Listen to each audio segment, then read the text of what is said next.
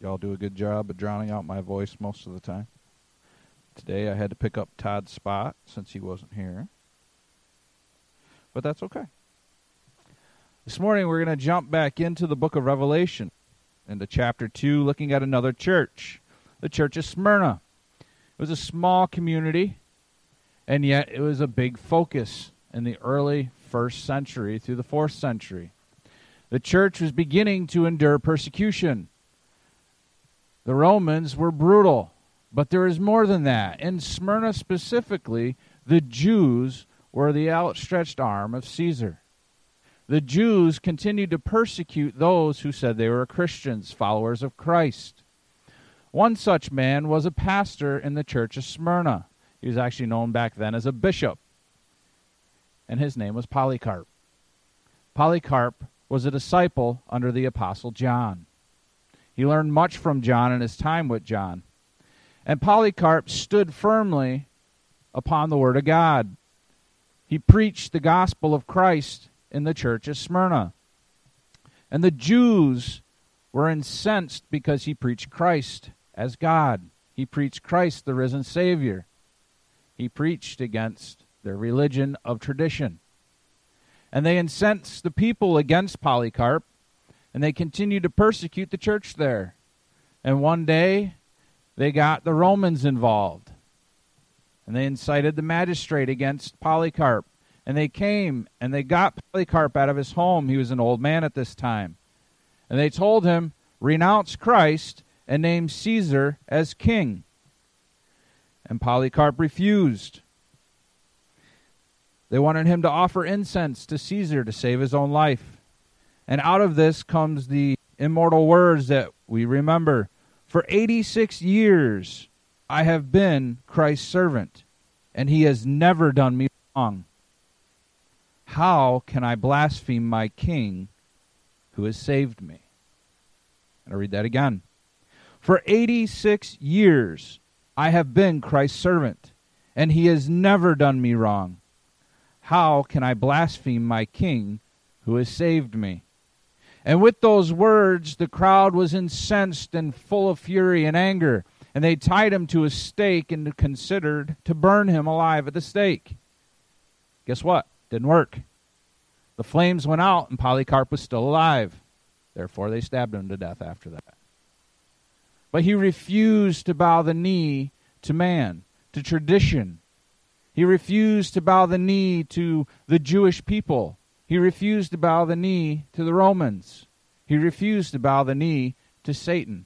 Because that's what we do when we refuse to acknowledge Christ as God. That's what we do when we turn to man's traditions and we forsake the Word of God. When we tell God that we know better and we have a better way, that's exactly what we do. This morning's message is Beware a Synagogue of Satan, or Satan's Synagogue. And it's fitting because the church in Smyrna was one of the earliest persecuted churches. And as we just listened to the story of Polycarp, which is in your history books if you want to read it, or it's in a book of theologians you should know. I've got that too if you ever want to borrow it. But the early church, so Smyrna pictures the early church in the first to the fourth century. There's great persecution going on. But you know what's interesting? Is today there are more people being martyred for the faith than there was back in the early first and through fourth century. Christianity is still being targeted today. Why? Because Satan is very much still alive, and he very much hates God, and he hates God's people. So what is he going to do? He's going to continue to incense the heart of people against Christianity. Do you know there's a new movement out there? It's actually not new, it's actually old, but it's under a new name, and it's called Progressive Christianity. It's very much new in our culture, and it's very big. They label it as the Christianity for those who don't like Christianity. That should give you a little, like, ooh. That should perk up your ears and your heart to, okay, what's the difference then? If Christianity obviously offends people, what is it about this new Christianity that's for people that don't like Christianity?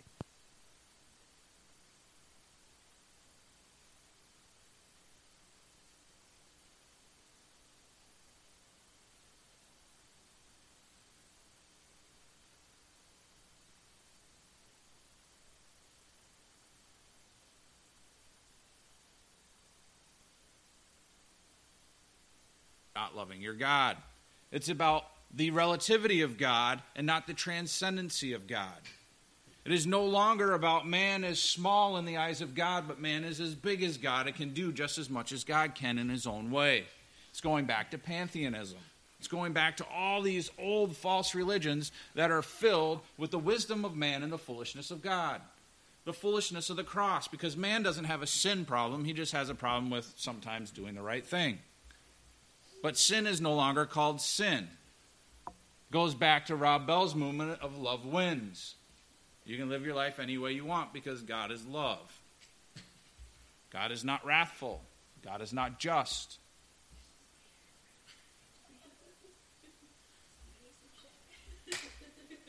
That is one of God's creatures. From the fall. From the fall, okay. But as we learn this morning, those who follow Christ will stand for Christ despite what happens. Let's read now in Revelation chapter two. It's a short snippet this morning, but there's a lot there. Verses eight through eleven. And to the angel of the church in Smyrna write, the first and the last, who is dead and has come to life, says this, I know your tribulation and your poverty, but you are rich, and the blasphemy by those who say they are Jews and are not, but are a synagogue of Satan. Do not fear what you are about to suffer. Behold, the devil is about to cast some of you into prison, so that you will be tested, and you will have tribulation for ten days. Be faithful until death, and I will give you the crown of life. He who has an ear, let him hear what the Spirit says to the churches. He who overcomes will not be hurt by the second death. Let's pray. Heavenly Father, we thank you, Lord, for this day that we have the privilege of sharing in corporate worship. We thank you for the awesome opportunity we have to come before you at all times because of what Christ has done. That is nothing that we have done. We are not deserving. We are not good. We are not holy people, but because of Christ and his righteousness, you clothe us in his holiness and his righteousness. Father, help us to continue to strive for obedience, that as we continue to grow in our love and admiration for who you are and what Christ has done, that that would be the outpouring of our hearts is obedience to your word. But Lord, we also ask for faithfulness. Lord, times of trying and times of persecution are coming. Your word promises that in this life there will be tribulation. That if we name the name of Christ, we will be hated. Father, help us to be faithful, even when those hard times come. And help us to never cast aside the name of Christ for our own self-protection, if you want to call it that. Lord, we just ask your blessing upon this time, upon the reading of your word, that we may continue to be changed more and more into the image of Christ. In Jesus' name, amen. Polycarp, the bishop of Smyrna. And yet, here we are reading about the church in Smyrna. Kind of fitting how that works.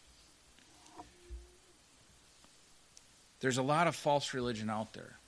But there's one thing that we can take heart in. When persecution comes, the church will be shown for what it is. Now, what I mean by that is, is when persecution comes, those who do not truly believe in Christ will quickly scatter from the church and distance themselves from the church. Why? Because I guarantee you I'm not going to die for something I don't believe. What do you believe? Because when persecution comes, and it will come in one form or another, the church is purified and continues to stand. Do you know the church actually grows immensely through persecution? It's one of the beauties of the church is that when the church is persecuted, growth happens. Why? Because Christ is more clearly seen in our sharing of his persecution than he is in our comfort. Oftentimes, the church will continue to show the characteristic and beauty of the forgiveness of the cross. How? By loving those who persecute them. by standing faithful to the Word of God, by standing upon Christ and Christ alone, by learning to let go of the transiency of this life and cling to the cross. It is because we would be empowered by Christ to stand. Without Christ's Spirit living in us, we would not stand before the persecution of men. But because he has given us of his Spirit, we have the promise not only of salvation, but the promise that the gates of hell will not prevail against the church. Why? Because it is Christ's church. And he's the one that binds and holds it together. And that is what we see here in the church in the message to Smyrna. And he starts off, "Unto the angel of the church of Smyrna write." God continues to call out to his people. He continues to invest himself in his church. He continues to call out and say that you are mine. He continues to call out and say, this is my word for you. Take heart in that opening statement that Christ continues to speak to his church. You know, when he said, write this down, you know, we still have it here. That's why we're reading it. Because God deemed it fit for the church of all ages to read. Why? Because it's profitable. Why? Because it's God's warning to us. Why? Because Satan is still alive. Because Satan still hates Christianity. Why? Because it reflects the glory of God. Do you know that the church is supposed to be an image of Christ on earth? It's supposed to show the world the love and beauties of Christ. The beauties of God. Why? Because when you take away the sinner and you put Christ in a redeemed person and they show Christ to the world, it's either offensive or it's beautiful. Jesus didn't say he came to bring peace but a sword. He didn't say that he came for your comfort, but he came so that you may be comforted. If you're comforted, that means you need to be comforted from something, right? He didn't come to say that you're going to have life abundantly and bliss and peace. No, he said you're going to have life abundantly. Why? Because we're being changed more and more into the image of our Creator. We're being changed more and more into the image of the one who came and bled and died on a cross for our sins. For the one true God who was persecuted for speaking truth. He died for truth. He died for the glory of God. Are we to do less? And he continues, the first and the last, who is dead and has come to life, says this. I'll tell you what, it's interesting because he specifically picks which title of his description that he chooses for each church. And here for the church of Smyrna that was being persecuted, that people were being put to death for the faith. Is that not a comforting thought? The first and the last, he who is dead but is alive again. There's the promise of the resurrection. Greater hope and motivation do we have than knowing that this is not all life has to offer? That this is not the only heaven we will ever know. As a Christian, this is the only hell you will ever know. But for the unbeliever, this is the only heaven they will ever know. And that's a sad truth to take. Because honestly, if you really, truly reflect on life, it's not all that great. There's wars. There's sickness. There's death. There's anger. There's hatred. I could go on and on all day about how, all the horrible things in life. Yet, there's also beauty in life. Why? Because God created it and God said it was good. Don't take it as, in, in the way that some of the Gnostics went, as all matter is evil. It's not that. The beauty of Christ through a fallen creation. I don't know about you, but we planted flowers yesterday. We had a good time just after, as my wife says, after a dreary winter, throwing color around. And yet, we haven't truly seen the beauty of a flower because it's still tainted by sin. Imagine the day when we finally reach glory and we finally get to stand before God, and after the millions of years that we sit there on our face in humble worship and we actually get up and look around and we see flowers without the tainting of sin. How different will it look? For you, it may not look brown. It might look a different color. But for all of us, we will see something different. But we'll also see more and more of the reasons why we worship God. Do you realize everything that God created is to show us that we are to worship him? It's to show us how great and magnificent he is. We are a creative people. Why? Because our God is a creative creator. We have intelligence. Why? Because our God has intelligence. We mimic our Creator in so many ways, and yet how many people put on the blinders and see it just as a random chance? But Christ says, I am the first and the last who is dead and has come to life. We have the guarantee of a second life, a life without the hindrance of sin in our flesh, a life in surrender to God, in holy worship and holy attire, in truth and in perfect righteousness. I don't know about you, but that sounds really good. I get really weary of this world. I get really weary of the heartbreak. I get really weary of the abuses. Sometimes I feel really old. But Jesus says this, I know your tribulation. You know, it's interesting that each one of the churches, he starts off, I know.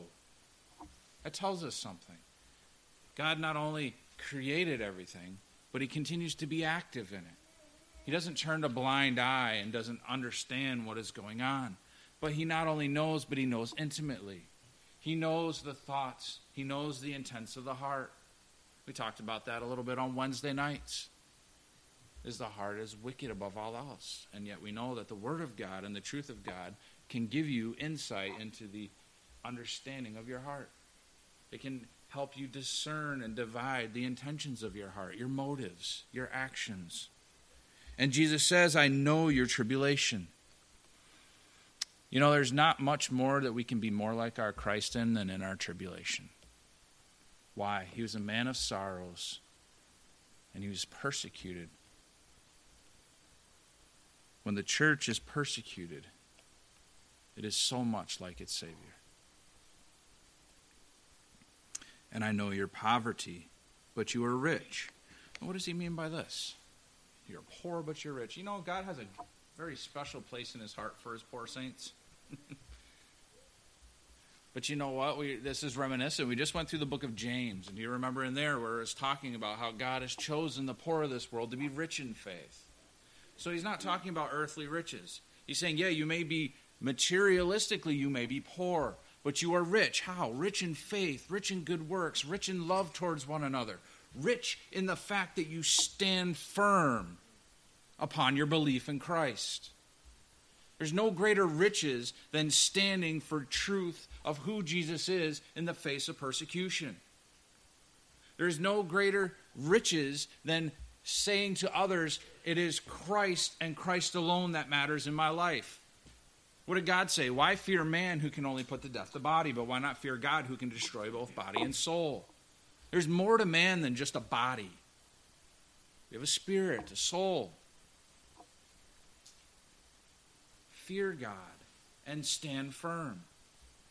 Love your enemy. Bless those who curse you.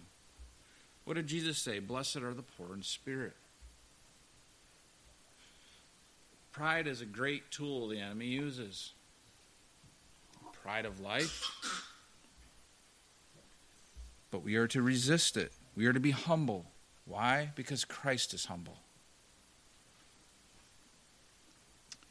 And I know your poverty and your tribulation. Sometimes poverty can be a trial, can it not? Sometimes it's difficult to be poor and to look up. Sometimes it's difficult to say, Lord, help. I don't know what I'm going to do. I don't know how many times when I was first married and we had like maybe two dollars in our account after paying our bills, I didn't know how I was going to pay the next bill. You know what? I always had what I needed. We never missed paying our bills and we never missed a meal. Should we not be content in that? Sometimes it's easier to trust when you don't have a lot of riches around you, right? Sometimes you get comfortable. But Jesus says, even though you are poor, you are rich. He says, not only do I know your tribulation, and I know your poverty. Now, that's interesting, because Jesus went through much tribulation, but he was also poor. What does it say? The Son of Man didn't even have a place to lay his head. When he went out and about in his ministry, he didn't sit there and work and make money for a living and pay his expenses. He trusted in a faithful Heavenly Father. And through that, Christ showed the richness of who he was. And then he goes on to say, and the blasphemy by those who say they are Jews but are not. You know what's interesting? That really hadn't changed much in the four centuries after Christ either, did it? Turn with me to the book of Mark. Mark chapter seven. Kind of keep your fingers in Revelation and then flip back to the Gospel of Mark. It's interesting. Not much has changed. And honestly, not much has changed yet, even today, two thousand, over two thousand years later. Beware of tradition. Beware of false teaching. Mark chapter seven. Let's start in verse one. Let's start in verse five. And the Pharisees and the scribes asked him, who is Jesus, why do your disciples not walk according to the tradition of the elders? But they eat bread with their impure hands. And he says to them, rightly did Isaiah prophesy of you hypocrites, as it is written, and it's written in Isaiah twenty-nine, just for a reference for those of you who make notes. This people honors me with their lips, but their heart is far from me. But in vain do they worship me, teaching as doctrines the precepts of men. Neglecting the commandment of God, you hold to the tradition of men. He was also saying to them, you are experts at setting aside the commandment of God in order to keep your tradition. For Moses says, honor your father and mother, and he who speaks evil of father or mother is to be put to death. Well, we wouldn't have a lot of people around anymore, would we, if we followed that one? But you say, if this man says to his father or his mother, whatever I have that I could help you with is Corban, that is to say, given to God. You no longer permit him to do anything for his mother or his father or mother, thus invalidating the word of God by your tradition, which you have handed down. And you do many things such as that. What Christ is saying here is man is good at making things holy that are not, of making a religion out of his opinion, out of making a religion out of tradition. Do you know, I'm going to use an example from the Amish church. In the Amish church, the men and the women sit on separate sides. Men sit on one side, women on the other. You know what happens to people that are married that have lots of little kids? It's constant passing back and forth of kids. Dad gets tired of this one, brings it to mom, mom gives him that one, and kids are just back and forth, back and forth, and it's really distracting. I actually took the time and I asked him, I said, why do you do this? You guys are up back and forth through the whole thing. Why do you do this? Well, I don't know. We've just always done it that way. Let's have an epiphany. Let's think about why do we do it? Because of tradition? Or because it actually has value? How many times do we find ourselves doing things that we really don't understand why we do them? We do it because we've always done it that way, or because it's tradition. Why do we have a Christmas tree? Well, it's tradition. I'm not saying tr- Christmas trees are bad. Don't get, go there. I'm not going that direction. But all the things that we do in life, why do we do them? Because spiritually they have value, or because it's just tradition? Jesus was saying, oftentimes, those who sneak into the church and undermine the church, the true church, are those who say they are followers of Christ and are not. Because they institute their own tradition. They institute their own values into the church. And it looks similar in practice. The progressive church looks very similar to a Christian church. But it's very different. You know, what's interesting, too, is Polycarp, when he was alive before he was martyred, he actually had two people that he rebuked. One of them was an immoral man, and he rebuked him lightly. Another was a false teacher, and he went relentlessly after him. Why?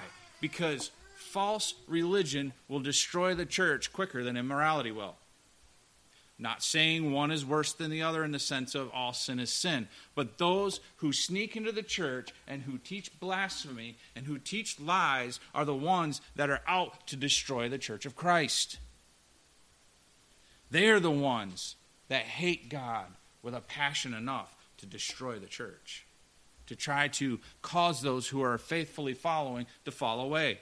What did Jesus say to the Pharisees? Woe to you, because when you make a disciple, you make him twice the son of hell as he was before. Because they teach false doctrine. They teach the things of men, the tradition of men as the doctrines of God. We are to be very careful to make sure that we are following what? Scripture and Scripture alone.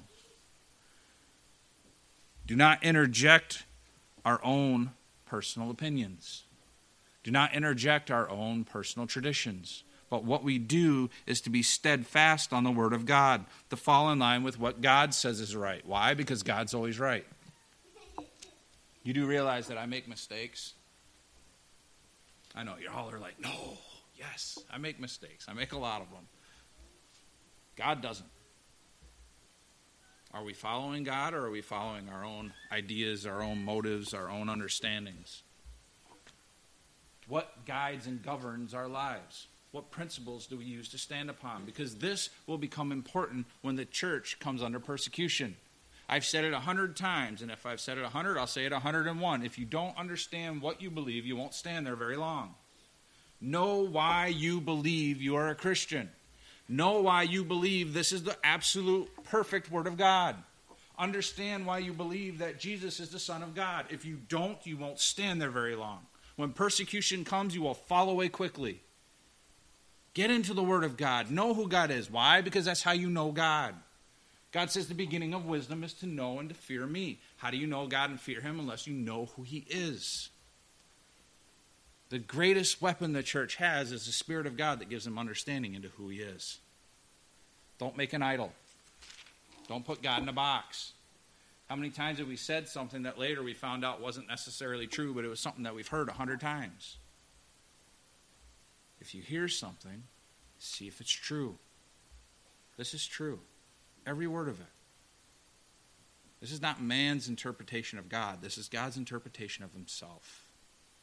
Use it wisely. They are a synagogue of Satan, those who are opposed to the truth of Jesus Christ. Those who are opposed to the truth that he is the Son of God, that he was sinless, that he lived a perfect, righteous life and died. Why? To cover my sin. Why? Because I'm a sinner. Every one of us. You don't have to teach your children to be sinners. They are naturally very good at that. And it's very difficult, oftentimes, for us, even who are saved, to put it aside. Why? Because as Paul says, we must beat our bodies into submission daily. Why? Because this is not an easy life. Our pride, our desire for comfort, our selfishness, all these things still sneak up. Just because you name the name of Christ does not mean you will be perfect. Okay? You're to seek to live a righteous and holy life because that's what's pleasing to the Lord. But you will not do this perfectly in this world.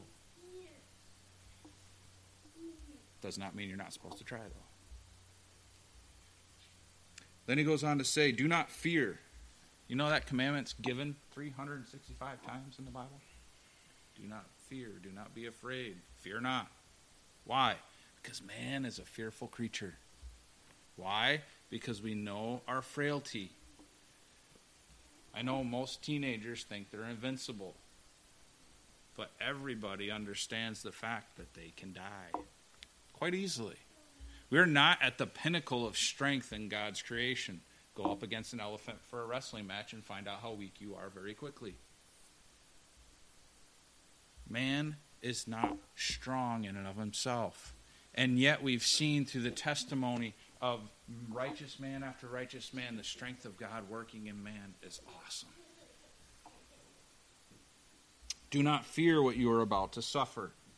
You know what? The church is going to suffer because the church stands for truth.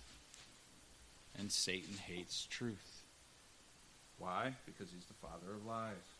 And he says, behold, the devil is about to cast some of you into prison. You know that's happening already? Our neighbors to the north in Canada, there's been a couple pastors already tossed into prison. Why? Because they're still holding church. Why? Because there's a pandemic, right? No, not really, but that's what they want you to believe. Why? Because their government is trying to control the church, trying to control the people. The government is seeking to find out how much control they can have over people.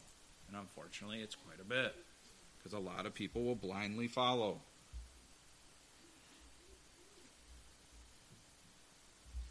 But what does it say? You will be cast into prison. Why?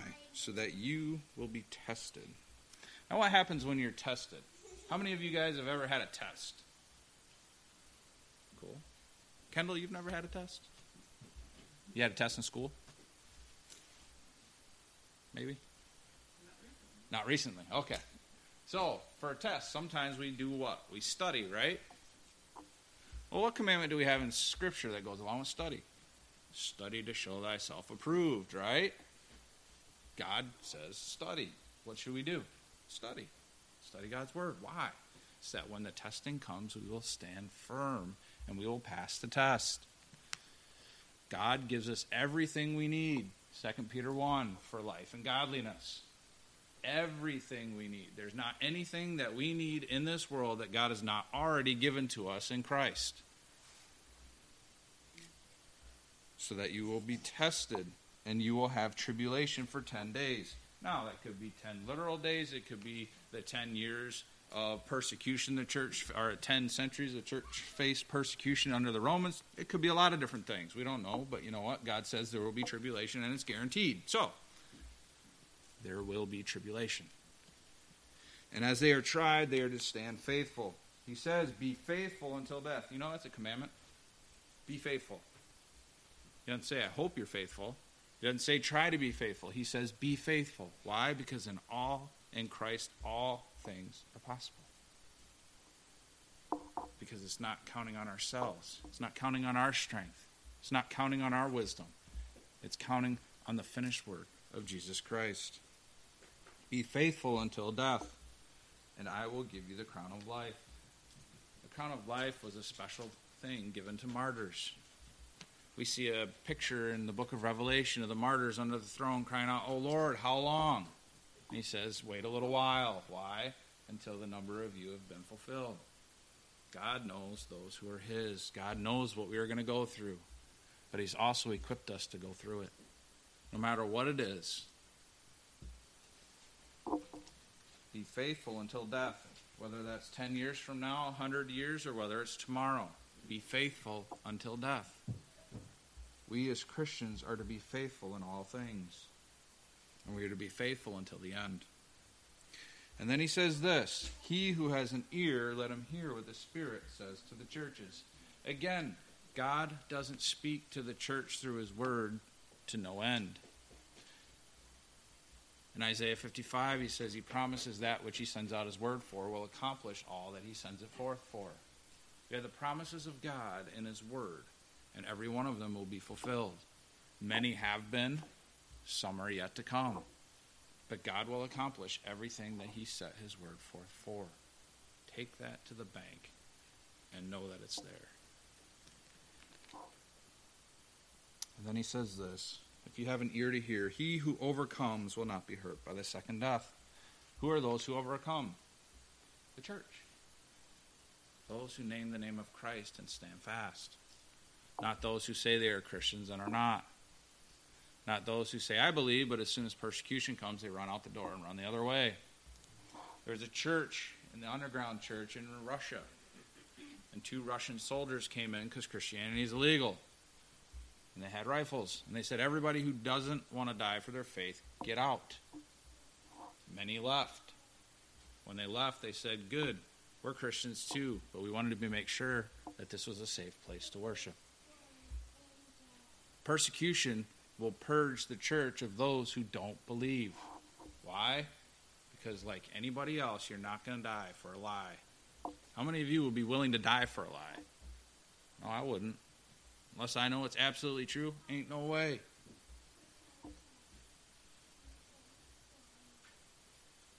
What is truth? That's the question he leaves us with. What is truth? Because that's what you're willing to die for. Find truth. Hold on to it. Keep it. Because Christ is faithful, therefore we can be faithful. You know, that's a great promise. It's because of Christ we can be faithful to the end, and he will not be hurt by the second death. What is that? That's hell, right? It's a lake of fire that has been set in place for Satan and his demons and for those who disbelieve. It's a very real place. It's not just something that's made up to scare children into believing something. It's a very real place, just as heaven is a real place. Do we have ears to hear? Do we have a willingness to look at our hearts? This morning we're going to partake of communion. Do we have a willingness to look at what is in our lives that would hinder us from communion with the Lord? Do we hold anything against our brother? What does the Scripture teach us? We should leave it at the altar, go and make it right with your brother, and then come back and make your offering. Why? Because sin is a very serious matter in the church. Because sin is something that needs to be dealt with immediately, so that it doesn't sit and fester and grow, so that it doesn't cause resentment, anger, hatred, jealousy, envy. Deal with sin. You do realize that Christ confronted sin head on all the time, and he expects his church to do the same.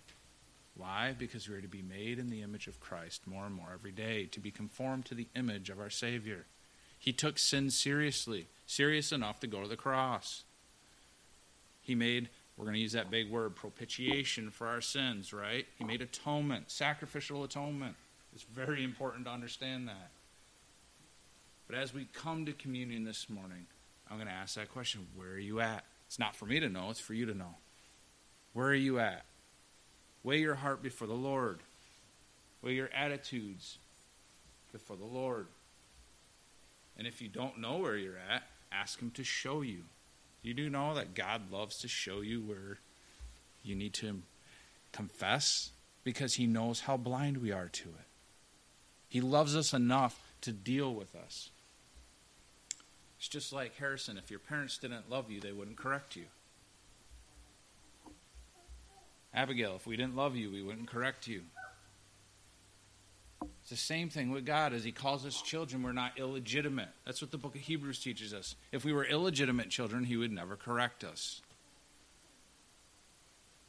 Is God working in your life? Is God exposing truth to your hearts and illuminating places in your hearts that you need to deal with? Deal with it. Don't wait till later. You do realize, what does Scripture say? All men will confess before the Lord one day. Why put off for that day what you can do today? Every man is held accountable before the Lord for his sin. What are you doing with yours? And if you tell me you don't have any, we got we can have a long talk later. But let's pray. Father, we thank you for the truth of your word, that you have not left us to ourselves. That when the hard times and the tribulation comes, that you are right there with us, because you have suffered so you can comfort those who are suffering. Because you have been made a perfect high priest, because you were made in the likeness of your brethren and yet were without sin. Because you endured the cross and its shame, so we can take heart. We can take courage. Why? Because you said, I have overcome the world. And all that the Father has given to me, I have not lost one. Father, thank you for that promise, that we can stand firm in Christ because you have lost none. And Lord, may we be a worthy church, worthy to be called a Christian. And we know that it is because of the blood of Christ that we have been called to be like Christ. Father, help us to be humble. Help us to be faithful. Help us to stand firm. And help us to shore up where we are unsure. Help us to ask for help and to ask the questions that we need when we have them. Help us to not blindly stumble through this life. Help our lives to glorify your name. May we not make your name ashamed by our actions, but may others look at us and see Christ in us. And Lord, may your church be a beacon of hope to the world around us. And may we be faithful to weed out false doctrine. May we be faithful to weed out those who say they are Christians and are not. May we be faithful to know your word, that we can hear truth and see truth and know what it is. That way, when false doctrine comes, we can be quick to disprove it. That we can be quick to say, aha, this is not true. This is not the gospel. Lord, the gospel is good news. Why? Because we have a sin problem, and Christ cleansed us of our sin. He washed us anew in the blood of the cross. The blood of the Lamb was perfect and acceptable. That is why he was able to say it is finished. That is why he can intercede for his brethren. Lord, help us to be faithful and help us to be thankful. And above all, may we be joyful as we celebrate what Christ has done.